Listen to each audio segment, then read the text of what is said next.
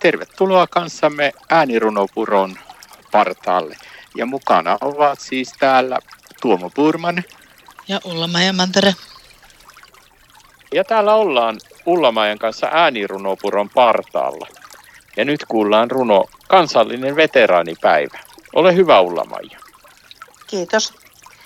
On sissi tuo painettu pimään. Ei muisteta kohta ees nimeään. Näinkö meidän sotilaillemme käy, kun ei heitä kohta enää presidentinlinnassakaan näy? Unohdetaan koko sota, liekö ollut edes totta. Kuitenkin niin kovin lähellä on tapahtuma tuo ikävä. Siellä moni nuori vammautui, kuoli tai mieleltään rampautui. Ja tuo kaikki heijastuu meihin yhä.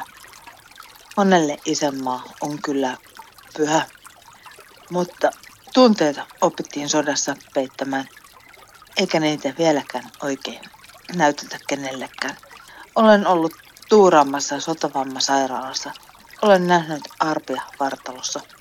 Olemme sotaveteraaneille paljon velkaa.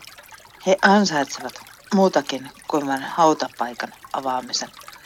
Menettivät hengen tai terveyden vuoksi meistä jokaisen.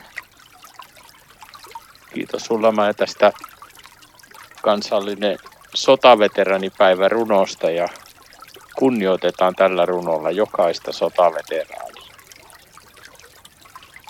Näin vietit kanssamme hetken aikaa Äänirunopuron partaalla ja mukana olivat Tuomo Purman ja Ulla-Maija Mantere.